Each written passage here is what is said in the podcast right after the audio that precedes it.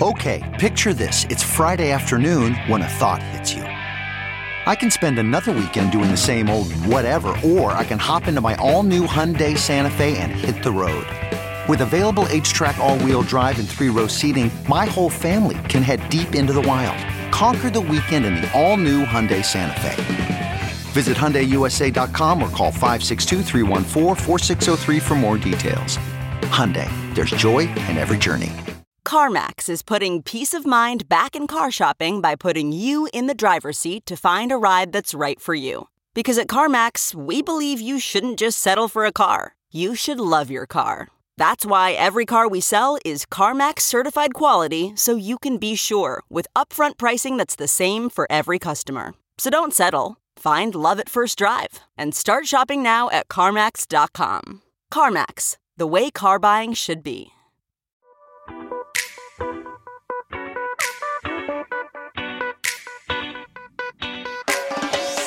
This is the Hash Podcast. Stay informed with the latest on Bitcoin, ETH, the metaverse, Web3, and more with stories that matter to the crypto world. All on the Hash for your ears. You're listening to the Coindesk Podcast Network. Hey there, welcome to Coindesk TV. You're watching The Hash, where we get up to speed on what's going on in crypto and more. I'm Zach Seward. We got Adam Levine, Will Foxley, and Jen Sanasie today. We are going to jump right in with an update on the Magic the Gathering online exchange. Adam, what do you got? First up, Mt. Gox, one of the earliest and at the time largest Bitcoin exchanges, which went broke back in 2014 after suspiciously losing most of the client funds held within it, has been in bankruptcy now for a very long time, but there does appear to be a light at the end of the tunnel. Creditors have been presented with two options now take a slightly smaller recovery today in a combination of Bitcoin, Bitcoin Cash, and Yen, which the exchange still has on hand, or wait for a later recovery paid in cash that might be higher but might also be lower. Creditors who choose to wait might also be waiting for quite a while, as long as a decade potentially, while related litigation involving the company proceeds. Given that choice, the two largest creditors have decided to take payments sooner rather than later. Uh, and that means that market watchers, at least some of them, are happy uh, since the payments will be made without first selling Bitcoin into the market itself, which some people think will be better for price stability and stuff like that. Zach, we've been following this story for a long time. What's your take on it today? Yeah, good reporting here on this one. Talking to sources who are involved in this. This has been something that's been unfolding for a number of years, almost a decade later. We have a bit of resolution. I think this also indicates how long some of the more uh, new crypto bankruptcies may take to unfold. But I think people have been watching this one closely, and obviously the fear was that this would cause some some Bitcoin liquidation in the market that would tank prices. If these sources are to be believed, then that seems to have been avoided for the time being. And this little Bitcoin rally that we've been seeing in the markets the last couple days could continue apace. So anyway, this is something that I think people have been watching obviously for a long time. And it seems like we're getting a bit more information as this thing, I think, comes toward a conclusion maybe by the end of this year. That's sort of what I've been hearing from folks. But anyway, interesting to see this development. I'm going to toss it to Will for his thoughts. I don't have a lot of thoughts on Mount Gox, not going to lie. Uh, way before my time, I was still in middle school when this all went down. But I will talk a little bit about Bitcoin price. Okay, let's talk about Bitcoin price. Year to date, since January 1st, we are up 50%. This week it's up 10%. And I think this is pretty pleasing to most Bitcoin enthusiasts. That's what I think. But I also think that there's might be some connection here with the Mt. Gox story, or at least we're going to say there is a little bit of connection here just to uh, give ourselves like a little bit of a backing for why Bitcoin's price is going up. Oftentimes, the Mt. Gox story is know, rolled out. I feel like every six months we have a similar story. There's some sort of development about coins are going to sell or coins are not going to sell. It's a significant portion of coins, right? that's held up in this uh, in this dispute. And guess what? If they sell the coins, well, people expect the price of Bitcoin to go down. If those coins are locked up for longer, people expect the price of Bitcoin to go up. And here, as we see in this story, if these coins are never sold into fiat but kept into Bitcoin, and the people who are creditors get those Bitcoins and decide to hold them, well, then we also think that's probably a positive price. So I had to get, take the, the crypto Wendy angle here today since she's not here on the show. Got to talk a little bit about price. Jen, I'll throw it over to you.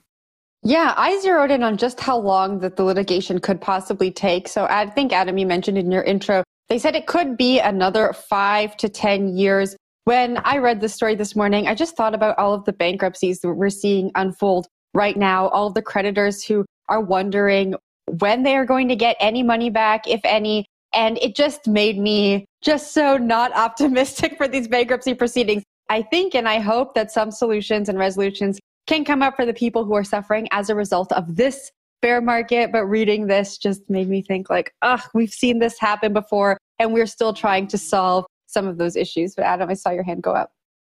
Yeah, there's a couple of other interesting angles to this story too. First off, the amount of Bitcoin we're talking about here is, I believe, 120,000 Bitcoin. So it's not a small amount. And it's worth noting that when we're talking about these recovery amounts that would be going out, they are typically more in dollar terms than uh, what the person actually had there at the time, in large part because this has taken so long.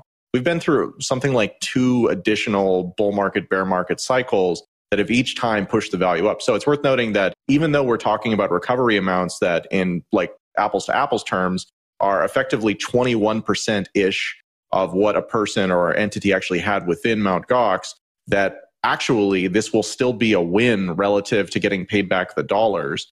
And it's worth noting also that Mt. Gox was complicated. Like Mt. Gox was not really designed to be a Bitcoin exchange. You know, Zach mentioned this a little bit, but Magic the Gathering, you know, online trading cards, like that was kind of the point of this. And so this was a really interesting time. It's also worth noting that Mt. Gox had at one point in time 80% of the trading volume in crypto. So you look at someone like Binance out there today, who are absolutely enormous players in the market. Mt. Gox was bigger than that in percentage terms. And so again, it's weird because had this been resolved in, say, two years, then people would have lost a lot of money, relatively speaking. But because it's dragged on so long, paradoxically, it's kind of it's an okay thing, right? It's like it's a, it's a savings mechanism, which is bizarre kind of to think about, but it, it oh, happens. It's the coma strategy in, in crypto. Well, I saw you. Go for it. Yeah, two points. The one thing I want to bring up is remember that fidelity folklore tale about like the best clients they had in terms of performance were those who were dead or forgot the password to their account.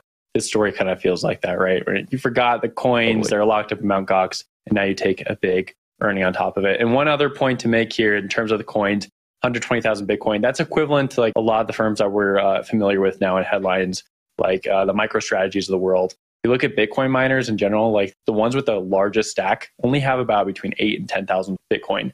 Not very much, but oftentimes we blame Bitcoin miners or blame others who hold Bitcoin for influencing the price of Bitcoin going up and down. So I think Mt. Gox certainly does influence it a lot more than a lot of these other entities which hold Bitcoin because it's a lot of Bitcoin to talk about. But we'll leave it there, throw it over to Jen for our next story.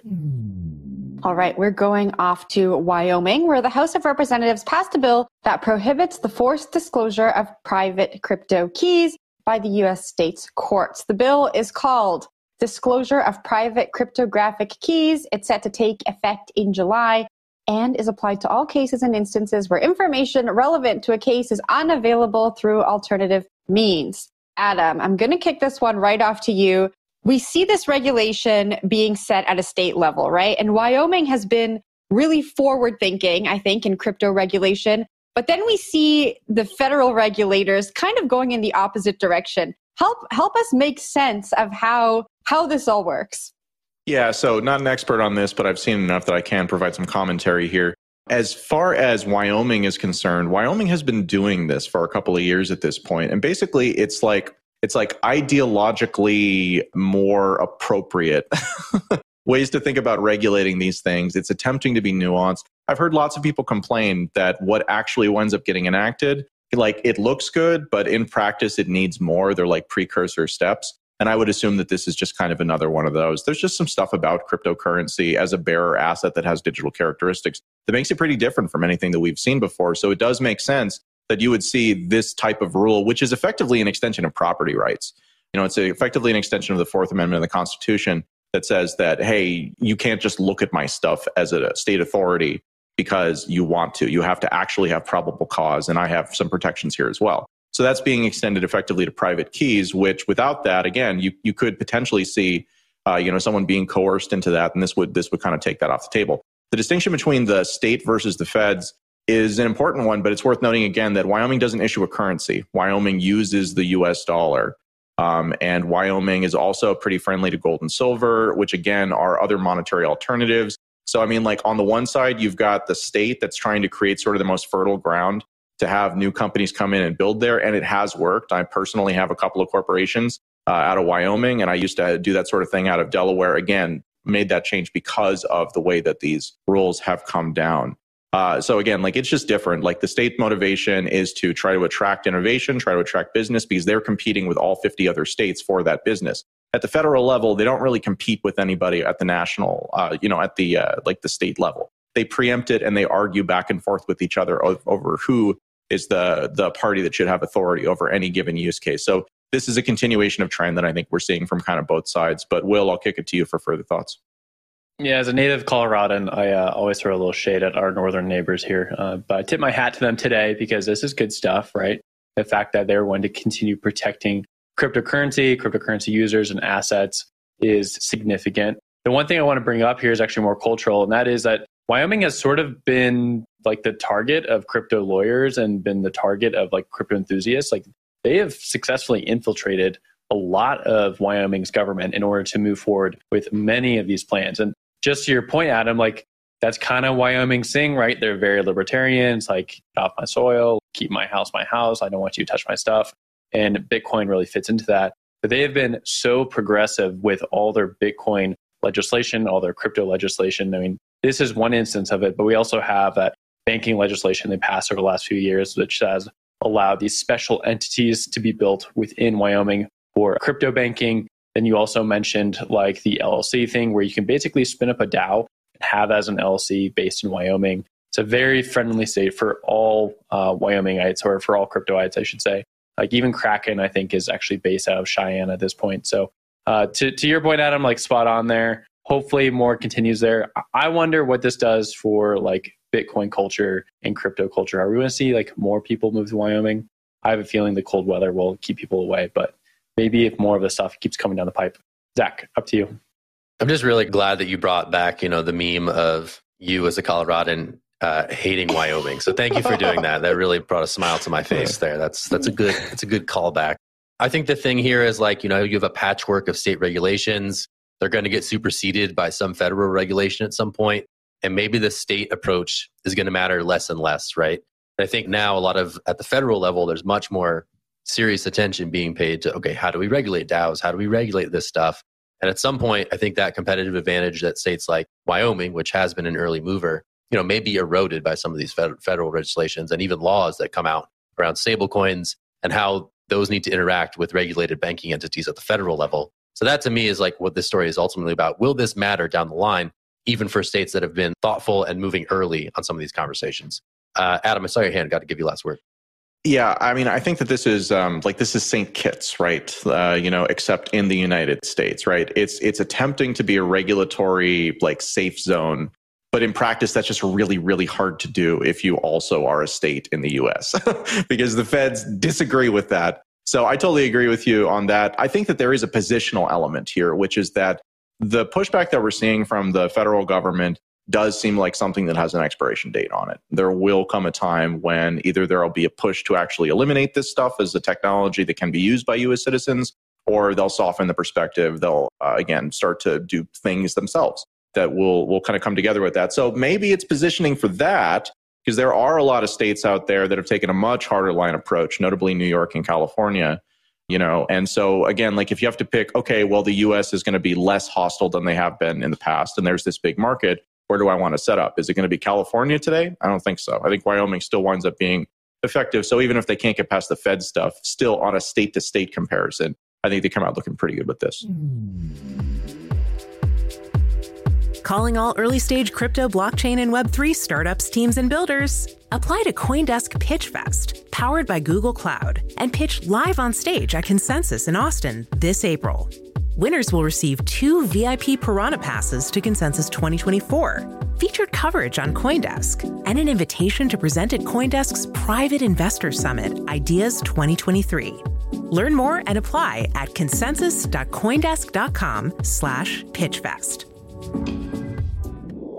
Hey there, welcome back to the hash. It's me, Zach. NFTs, remember those digital tchotchkes that we know, love, and some folks hate? Well, let's take a look at the NFT market and two major forces that are emerging, at least with Ethereum based NFTs. Blur is a bit of a new entrant into this market, I should say, with a bit of new functionality that incumbents like OpenSea and others don't really have. And now we're seeing Blur volumes rival and at times surpass those over at OpenSea. Also, a bit of a war of words between founders, with the Blur founder urging people to stop using OpenSea. And now we're seeing all this escalate a bit. It's fun to see, it's interesting to see. And I think we've long thought of OpenSea again as this incumbent that's so entrenched in the NFT trading scene that they may not be able to be displaced. Blur maybe is challenging that thesis. So let's talk about this. Jen, I'm going to toss it to you. What's your take on Blur, both their approach to sort of winning attention and again, some of these new numbers that we're seeing in terms of volume? I was really surprised when I saw the numbers this morning. I didn't expect to see that Blur's trading volume would have surpassed OpenSea. Granted, I haven't looked at NFT marketplace numbers in a while. I have to just say at the top of this segment, I love that we're talking about NFTs every day again, no matter what shape or form it comes in. It just makes me happy to be here again. So, okay, what do I make of this? Last year we asked, do we need all of these NFT marketplaces? It seems like there's a new NFT marketplace popping up every day, whether they're focusing on, you know, entertainment, uh, brand partnerships, traders. Uh, the answer is no. I don't think we do need all of these NFT marketplaces, and they're going to find a way to weed themselves out by being more competitive. I think that Blur's strategy here is really interesting. It almost reminds me of the uh, competitive nature of the exchanges we've seen happening over the past few years. And Blur is really targeting creators, right? They're saying creators deserve to get royalties from the platforms that they're on. And that's what we believe in. We believe in, in this ethos, the ethos of these NFT marketplaces. And OpenSea allows you to turn that option off. And so block OpenSea, you can operate with us. We're here for you and we're going to push that ethos through. We're here for you. We're holding your hand and we're your partner in this. And I think that it's super smart. And I wonder how OpenSea is going to respond. Zach? I mean, they're also kind of targeting degens too, right? You know, they have this functionality where you can kind of buy in mass, right? Let me just sweep this whole floor. I'm going to flip it, whatever, whatever. And again, sort of degens are on the cusp of like the ends of the spectrum, right? They're doing things that don't necessarily fit into sort of like a more mainstream perspective of what NFT marketplaces can be. So this is sort of the resurgence of the degen sort of leading the charge in the NFT trading realm, where historically we've seen that in DeFi and other aspects of the crypto space. So I think that is interesting too, that the degen aspect in addition to the creator aspect. Adam, tossing it to you. Yeah, I mean, the degen archetype is the one that winds up making all the transactions, right? So if you're going to go after an aggressive, you know, like onboarding tactic, then going after the people who make all of the transactions or make the majority of the transactions, those are your power users, makes a ton of sense. I think one of the interesting parts about this to me is that you know, OpenSea is a giant incumbent, but it seems kind of obvious that they became pretty uncomfortable with their positioning towards the, you know, middle end of last year. And we saw towards the later part of the year, I believe it was in early December, a really aggressive short time frame move to try and make people pick between the OpenSea marketplace, which at the time and, you know, to date still is the dominant platform in the space, right? Or some of the competitors that are trying to innovate, including doing things like taking the problem of royalties, which has never been something that really can be solved on chain. Like these are all basically glorified opt in systems that some users just don't understand that they're opt in and tried to make people basically pick. I don't think that worked very well. I think they wound up pissing off a lot of people. I think a lot of people thought that it just looked kind of like a weak move, like they were trying to retain relevance when really they were quite relevant before. So I think that they have come to appreciate the precariousness of the position in which they occupy, where they currently have incredible dominance, but that dominance could not last very long. And so they're taking classic, you know, anti-competitive steps in some cases, at least to what I can see, to try and preserve that. But I think it's going to backfire on them. And I think that we're already witnessing it backfire on them. Well, yeah, I'm a known NFT hater uh, until recently with the debut of ordinals on top of Bitcoin. But I will talk about the market dynamics here, which are a bit interesting. That that will pull me into the conversation a little bit here. So NFT trading was about four billion dollars at its peak, like in terms of sales over 30 day average. Now it's around 500 million. So that might seem like a steep drop off, but in reality, that's actually still a lot of money. Brady Dale from Axios had a great uh, piece about this this morning in his newsletter, former CoinDesk reporter as well. So go check his work out. And he's talking about how like this is still like a lot of money, and we might think that the NFT market is dead or it's not really there anymore. But the reality is, it's still there. It's five hundred million dollars. It's quite a bit of sales. And now we have all these different exchanges, to your point, Jen, that are gobbling up or trying to like eat at the margins any other players out there, right? So they're all competing for a very small portion of a increasingly smaller pie. And what breeds there is competition and different tactics and different strategies to beat out your competitor. And I think Blur comes into this marketplace doing the same thing, right? Where OpenSea was dominant because it chose a different strategy two years ago, three years ago, with the ability to like instantly mint something on chain. Now we have something three years later where they're going to change the strategy a little bit in order to have more market dominance. So, I guess, Jen, there's a lot of different competitors out there, but there's only going to be more. And then we're going to see some fall off as people have different strategies that beat out competitors. Zach, up to you. Yeah, last quick thought. I mean, you go back to those stats, right? You're looking at something like you know 14,000 wallets and 26,000 wallets. It's still remarkable to me that you can fit the entirety of the NFT trading environment within a single like NFL stadium. That's how early this is, despite all the noise about NFTs themselves. Anyway, tossing it to you, Will, for the last story of the day. That's right. Okay, let's turn over to a sadder story to end the day on, but something we definitely need to be paying attention to, and that is the trial of Alex Pertsev, who is a Tornado Cash developer. He was arrested in August by Dutch authorities after the sanction by OFAC on the Tornado Cash Ethereum address. Uh, Alexei was essentially detained and wasn't really given a lot of information on why he's being detained in August because he contributed code to this project, which does allow people to mix money on chain. This money mixture has been used by the North Korean regime in order to facilitate its nuclear ambitions. Basically, Allegedly. has come back all the way to uh, the developers here, with Alexei being taken in by Dutch authorities. This is an ongoing case, and yesterday we had a great new update showing that they're trying to get into his laptop and trying to see if he was uh, a user of something called a relay. A relay basically enabled someone to help facilitate the movement of money onto Tornado Cash and get a small fee for doing that. This would help the prosecutors in the case be able to show that, hey, Alexei was actually not only developing this code, but he was actively uh, profiting from helping people to mix money here. Adam, I throw the story up to you. Uh, I heard a little slip in there, allegedly, because I guess everything is somewhat allegedly when it comes to money laundering. It's a little hard to trace back every dollar since things are so fungible. But I do want to get your point on this whole topic because it's, it's another step in the trial, which a lot of crypto people should be paying attention to. Yeah, allegedly is a word that we use a lot. We probably don't use it enough. It's fallen out of parlance. But basically, when you're charged with a crime, then you are alleged to have committed that crime until you are found guilty. At the point that you are found guilty, it is no longer an allegation, it is something else. But until then, it's an allegation. And that, that often gets confused because, again, like at least in the United States, we're all entitled to a presumption of innocence until we're proven guilty. Now, this is not a case that's going to go down in the United States. And so we may see a different standard applied there. But it's a really sad example of, again, raw technology that can be used for purposes that are both good and bad, that is basically just being assumed by the powers that be that any use of it is bad or anything that attaches to it that could be bad, that is alleged to be bad, but it hasn't actually proven to be that thing still warrants this type of thing. And I just think that it stands in sharp contrast, especially to, you know, what we see going on with Sam Bankman Fried right now.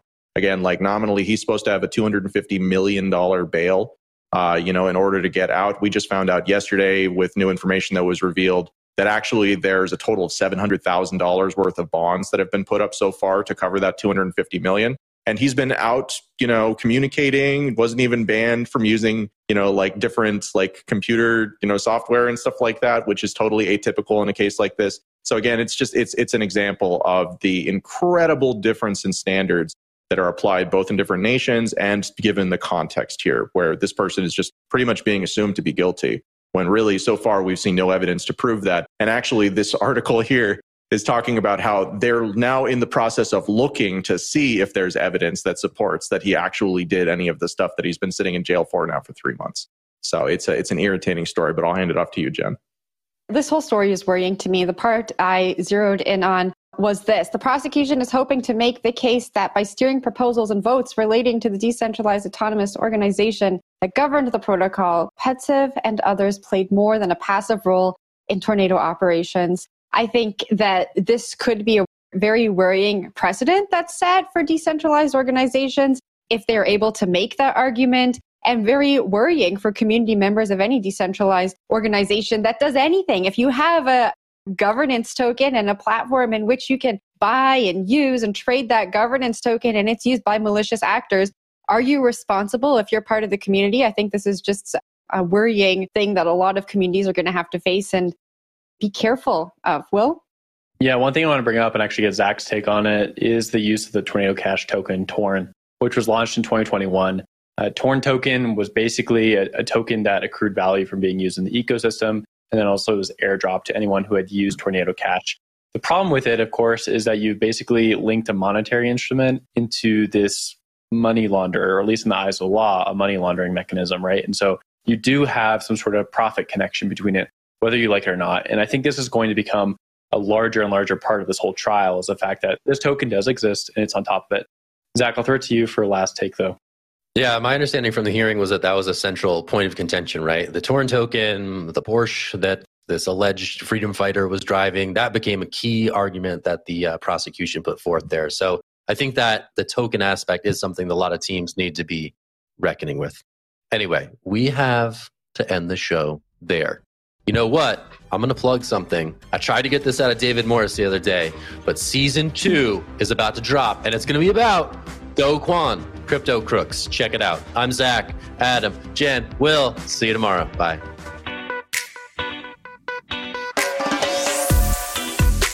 You've been listening to The Hash on the Coindesk Podcast Network. We would like to hear from you. So if you have any questions or comments, please reach out to us at podcasts at coindesk.com, subject line, The Hash, or leave us a review on your favorite podcast player. Thanks for listening.